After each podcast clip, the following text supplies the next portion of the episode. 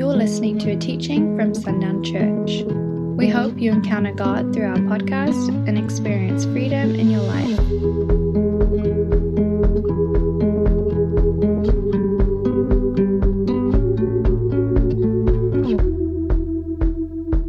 Church, we have been given the ministry of reconciliation, not just given it, Jesus entrusted to us the ministry of reconciliation. Second Corinthians five speaks of how we have been entrusted with the ministry that Jesus created, which is reconciling the world back to himself, reconciling the world back to God the Father. We are called to be bridge builders. We are called to stand in the gap, to be the connection from need to provision, from loss to home, from broken to restoration, the world to the Father. This is who we are, and this is who we are meant to be. Amen. You are sons and daughters of God, the creator of the universe. You are co-heirs with Christ. You are royalty. It's important for us to recognize that. To recognize that we don't walk on this earth hoping that we don't mess up, hoping that I don't offend anybody, hoping that I, I do right by, by God, but that we exist in a kingdom where we are the co-heirs to the throne, and we walk with our heads held high. We walk with authority. We walk with power on this earth. It's it's time for us to operate in this. The Lord will call us. Uh, he, he says, be slow to speak, slow to anger. He doesn't. That doesn't mean that we're just pounding our chest, standing on the street corner, yelling at everybody. But we walk understanding the authority that we carry. Right? It's time for the world to see the sons and daughters of royalty existing in that. They don't exist in timidity. They exist in power and fullness. Amen? That is who you are called to be. And in a season of prayer and worship, that's the season that we're in. He is teaching us that we are also intercessors. And intercession is a tool of the ministers of the ministry of reconciliation. And in this season, it is about us stepping into all that we are in fullness to say, yes, yes, I am an intercessor. We asked this question last week, but when this season shifts into another one, when the Lord shifts us into a different season that is not a season of prayer and worship, does intercession cease? No, because this season is not about us doing something right now. It is about us being who we are called to be, learning this, embracing it, understanding it, walking in it, being taught by it, and then moving in fullness. Uh, what did you do? We're just tired. Um... It is about us walking in the fullness of who God has called us to be, and you are called to be an intercessor. That is who you are called to be. You are called to be the one that stands in the gap when others cannot stand for themselves. You are called to be the one that will connect all of creation back to Creator.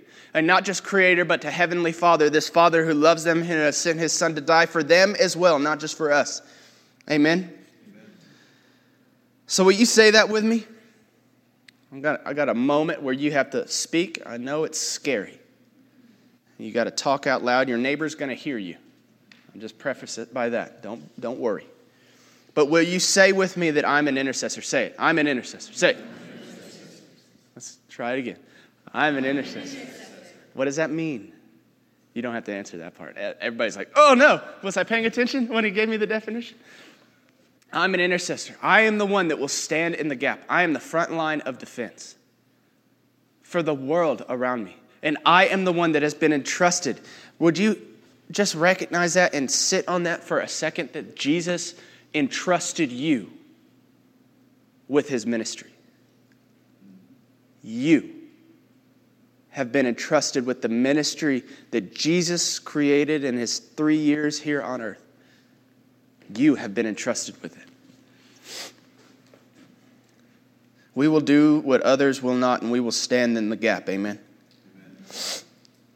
But to be an intercessor, I have to believe all that he is and all that he says I am. So I have a question. This question hit me um, just throughout this, this week and everything that was has been going on. Do we believe our prayers make a difference? Do we believe our prayers are not only heard but received? Or do we pray with no expectation, simply out of obligation? Because it is what is expected of us in a moment. How many of us have had someone ask us to pray for them, and we're like, yes, I will pray for you. And then I don't pray for you, right? I get texts, and I'm like, oh, I got to do this. Oh, I got to do that, and I got to do this. And then they're like, hey, hey, I just wanted to let you know your prayers were heard. This thing that I asked you to pray for came through, and it's like, I didn't do anything. I didn't even pray for you. I'm really sorry. And so often in those moments, I feel like my response has to be yes because it's out of obligation. It's like, why would I think that my response should be yes out of obligation? Do I not believe that when this person came to me in faith, that when their brother and sister joins with them, stands in the gap before them and for them, and prays for this thing to come to be, do I not believe that this thing will come to be? Right? We'll discredit the messenger. Oh, this person's always asking for prayer. And we'll, we'll cease to pray. Why, why do we find ourselves feeling an obligation or an expectation and denying the power and reality in this fact that when a son of God speaks, the world listens? When the Son of God speaks, the kingdom moves. Turn with me to James one. Verse five. We know this passage.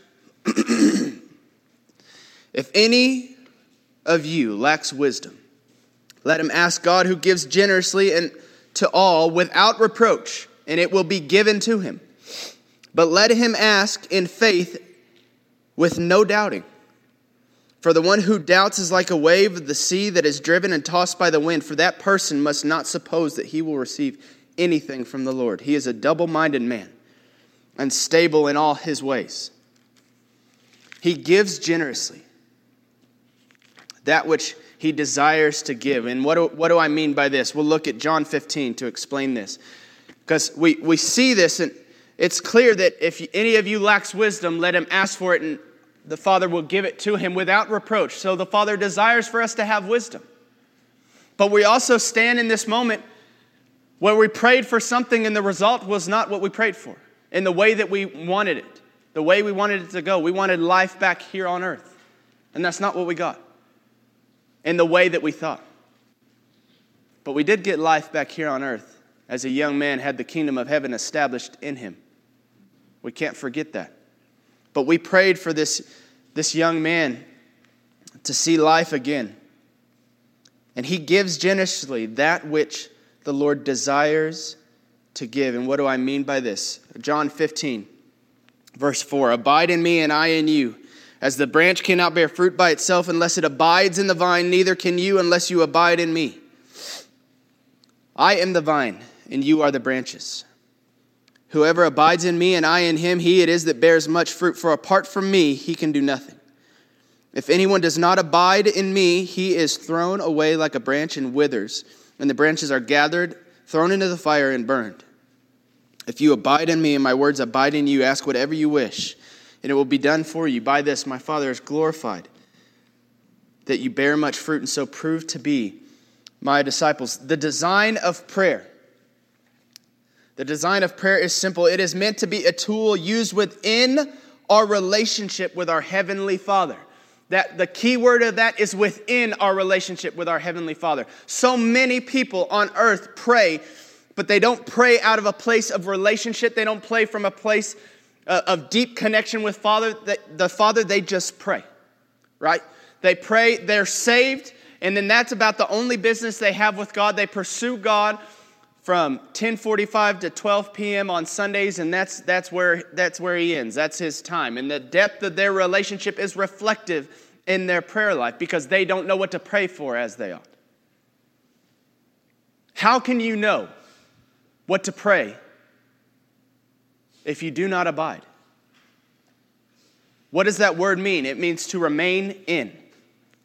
Prayer is a dialogue of communication, and it is an overflow as a result and a product of my relationship with the Lord. That is why if I abide, meaning to remain in, I can ask, I can pray for the desires of my heart, and they will be given to me. Why? You put those desires there. Exactly. Did you hear that?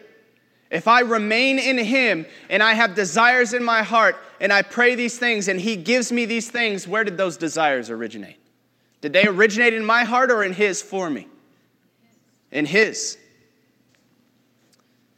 Because by this the Father is glorified that you bear much fruit. He desires for us to bear fruit and prove to be his disciples. Prove to be the disciples of Jesus. Remember, Second Corinthians five twenty, therefore we are ambassadors, ambassadors for Christ, God making his appeal through us to all of the world that they would be reconciled back to him. He wants to create an accurate appeal. He wants them to see clearly who he is and who we are and who we are called to be in the fullness of that relationship. But back to abiding, if I remain in him, again, the desires of my heart, they didn't originate in me. They originated in him. They are the desires of his heart that he desires to give me and release through me. Again, you guys know this about me, but for those who don't, I am not great at just taking things at face value. And that's gotten me in trouble in the church because I ask uncomfortable questions. Like as a kid, I, I asked uncomfortable questions. I remember as a worship leader, I had this question on my mind in college, about to go out and lead people in worship. And the pastor, and it's technically his fault, because he asked what was on our hearts. And I was honest. So really, this was on Kendall. This is not on Parker. But what was on my heart was, God, does God love everyone? Like, does God truly love everyone? Everybody's like, yeah, yeah. I'm like, how do you know? Like, because uh, V B S, when I was four, they told me, and we sang it. Like, that, that don't, nope, that don't work for me. I need to know. I need to know. I need to experience. I need to see it. I need to see the, the proof of it. And there's proof all over the scriptures of this. But you know that just because something is done, a lot of you know this about me. It used to get, it's gotten me in trouble um, because I, it just it makes me mad. But when people say, "It, why do we do this?" and they say it's because the way we've always done it. Like, that's not a good reason to do something. That's a bad reason to do something. There should be more, there should be more explanation than that, right? And I, I had to experience this a lot when I was coaching. It, it was just something that we did. But all that to say, I, I want to know because I know, not because someone has told me so. So why? Why then? Why then are the desires of his heart that he, why are they the desires that he desires to release through me? He plants them there. Why? He re- he desires to release them through me. Why? Ephesians two ten says, for we are his workmanship, created in Christ Jesus for good works, which God pre- prepared beforehand that we should walk in them. So why? Why do we carry his desires when we abide? It's a simple answer. It's because that is exactly what you are made to do. What are we but vessels for the presence of God? We are his hands and feet. We are his workmanship. We are the only creation ever created that can physically house the presence of God. When Adam was brought to life, the Lord breathed into Adam life, and he lived, and he was connected to God. He had communion with God. He had relationship with God. Not just the not the unseen relationship that we have. He had seen physical presence with God. He walked with him amongst them in the garden. In the fall of man, what did Jesus come to do since the fall of man? He came to restore that relationship that we could be again filled and connected to the presence of God, which we were made for. We get to do a lot of great things in this life. We get to go on adventures. We get to have jobs, but that is all after the reality that we understand that we were made for him and to carry his presence. Period. Period. Period. Period. The end. There are things that are added unto this. There are ways and avenues with careers and jobs and families and things that he adds unto us to be able to do these things. But you were made. It is an indisputable fact. You were made to carry the presence of God here on earth. Jesus said, it is necessary for me to leave that I can send to you the helper, which will lead you into all truth and righteousness. And then we see in Acts two, the day of Pentecost, when the Spirit comes. And Peter delivers the most powerful sermon ever delivered because the church was born out of it. As thousands came to know Jesus, repented, and were baptized, received the Holy Spirit. And then we see in Acts two, forty-two through forty-seven, the first glimpse of the model of church That is why. It is because you are made for that. This is hard to hear, but it is true. You are not made for desires that originate in you. That's not it. You were made for the desires that have originated and existed in his heart for you since the beginning of creation, the dawn of time. You were made for those things. Right? What, what about this season have we talked about? This season will cost you something if you hold on to these things as your own. But they are not your own. Your life is not your own. The breath in your lungs is not your own. It was paid for with a price. The Prince of Heaven, the King of Kings, the Lord of Lords, the Prince of Peace, laid down his life that you may find the life that you were meant to live. Do you hear me? We are his workmanship. We carry the desires of the Father's heart when we abide because we were made for those desires. We were made to be vessels that carry these things. You are to be the living, walking, physical expression of the heart of God towards all of creation. Amen? You are to be the living, walking, physical expression of the heart of God to all of creation. That's it. So if we abide, pursuing the will of God, not our own, desiring as Jesus did, not my will, but your will be done, then pray and ask, and ask for the desires exploding in your heart, and they will be the things given to you. The greatest quotes I've ever heard from Graham Cook in Lubbock, Texas. Heaven is not a storage facility, and it is full of what you will not ask God for. So many of us have a lot of things the Lord is just sitting there waiting to give us if we would just simply ask. Because we abide, these desires have existed in our hearts for as long as we can remember, but we just simply won't ask for them. We just won't ask for them. That would be like me with this migraine laying in the bathroom in the darkness, knowing I need to go to work, but physically being unable to go and do the things that I need to do and that the Lord has shown me to do, and saying, well, that's just what I got to bear, I guess. Just got to tough it out. No. There was things that needed to be done that were desires in the Father's heart, and he knew what stood in my way, and all I had to do was ask, and it was given. All we have to do is ask, and it would be given. It'd be like the Diaz is asking, hey, would you not pray for healing? We'd rather just risk it. We'd rather just play it out, see what happens. Why would we not? Right? Why would we not? We know the Lord. We know the desires of his heart, and we know that these are things that are overflowing out of us for our community and for the people in it. Why would we not ask for those things? Those are the very things that the Father desires to give us, but we don't ask. You are made to carry the desires of the Father's heart. You are made to explode with such desires that the world would see the expression of the God, of the Father's heart towards them. And then we simply ask. So, people of this house, will we be those who abide? Will we be those who pray without doubt?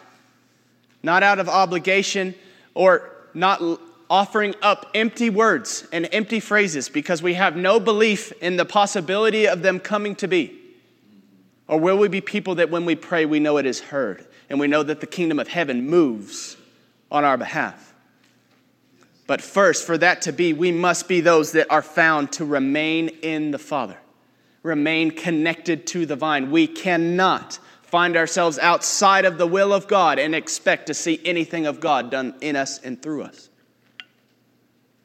That's not how it works. He's not a vending machine. But there is freedom in the will of God, and there is freedom to ask for the things that he desires for us. You are made for him, period. You are made to be a vessel that carries the desires of the Father's heart, period. So in this house, will be, will we be those people who pray without doubt? And will we be persistent in our prayers? Constantly before the Father, petitioning for the desires of our heart that he has placed there. Because how many of you know you've had a desire in your heart, have experienced this, you've had a desire in your heart that took years for the fruition of it to come. Years. And it never comes in the way you expect it to, right? It never comes in the timing that you expect it to. It never comes with the preference that you have around it. Sarah and I, I, I can take you to the property in Skytook, Oklahoma, and I could put you in the deer blind if it's still there. And if it's not there, I could put you where it was. When I asked the Lord someday that I would own my own property, land, I just want it. It existed in me. I was ten. ten years old. And I remember uh, two years ago, going to see a house with property. House was old, real old.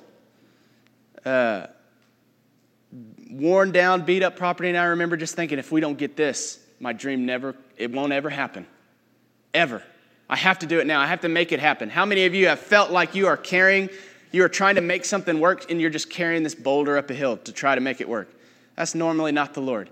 And the desire may be from him, but the way we see it come to be is not from him, right? We try to make what the Lord has given us, we try to make it work out ourselves. Like, great, that's a great building plan. I'm going to build it on my own without you, Jesus. Doesn't ever work out. And I remember Sarah and I just getting into a heated discussion on the way home because she's like, this is not it, because she's wiser and smarter than I am.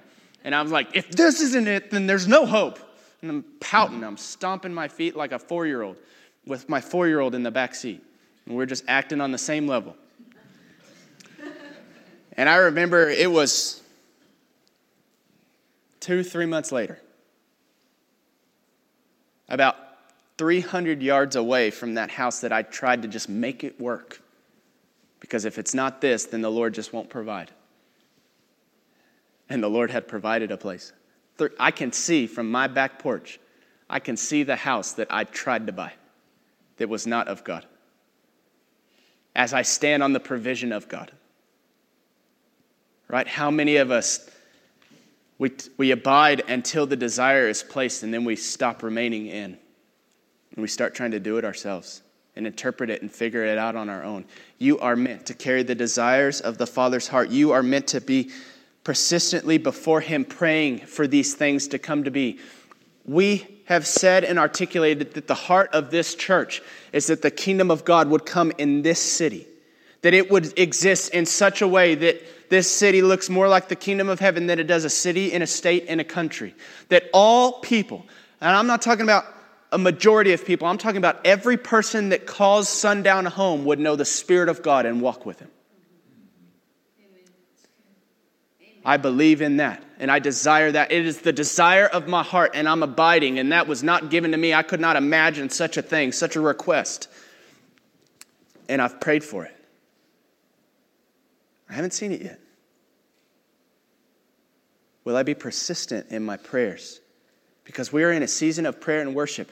Just because when you intercede and you stand in the gap, you don't get the result that you wanted, that you preferred, or in the timing that you had expected or hoped for, does not mean you get to leave that place of standing in the gap. We are called to be those that would remain in the gap for all of it, all of all of creation, that we would be the ones that connect the world back to Heavenly Father. And we can't do that if we find ourselves leaving the place we're meant to stand. Because these desires he has given you, some will come tomorrow and some will come in another's lifetime. How many prophesied of Jesus and his returning and the freedom for the children of God, the connection back to the, back to the kingdom of heaven that they had been chosen and they had been made for. How many prophesied of its coming and prophesied of this kingdom of God and its return and never saw it. Right? The Lord said, he called us that we would, are, were we willing to be those that would build a house that we may never dwell in? Are we willing to be those that will plant trees, the shade of which we will never sit under? Are we willing to be those people that will stand in the gap, no matter the price, no matter the circumstance, no matter how long it takes for me to see this come to be? Because we'll see it come to be no matter what. The desires the Lord has given to us, we will see them come to be. We'll either see them on this side or that side of heaven, but we'll get to see it. Is that good enough for us? Church, is that good enough for us? We must be those that abide, that remain in. And then when the desires of the Father's heart fill our own, we pray with no doubt, knowing that this Spirit of God hears me. I am a son of God. I am one that commands heaven. It hears me. It partners alongside me. It is next to me. The Spirit and the Son of God testify of my identity in the kingdom of heaven. They stand in our corner as well. So when we speak, Eternity listens. And will we stand in that place? And then will we lead a community from that place, not being those who are double-minded men? We can't be those that are double-minded. We can't be those that are tossed to and fro by doubt. What does the enemy come to do? He comes to steal, kill, and destroy through fear, doubt, and division. We cannot be those in this house that harbor doubt, because what hope is there for this community if we, the ministers of it, who have been called and anointed to bring heaven to them, what hope is there for them if we operate in doubt? Remain in, abide. And when you pray, recognize the authority in which you pray, the authority that has been given to you. Be persistent, constantly before the Father, petitioning Him for the things that He has placed on our heart to do through us. He has given us these desires. Continue to ask, continue to speak, but ask with no fear. Ask and recognize that when I pray, a son of God, a daughter of God, when I pray, it is heard. And mountains are moved because I have spoken. Not with my authority, not with my own power, but because of Him who has brought me into this place of authority and power, the blood of Jesus, who has washed my sin white as snow, that I can now be a co-heir with Christ. And I could pray the things that He desires to do in and through me. Amen. Thanks for listening to this message. For more resources, visit sundown church dot com.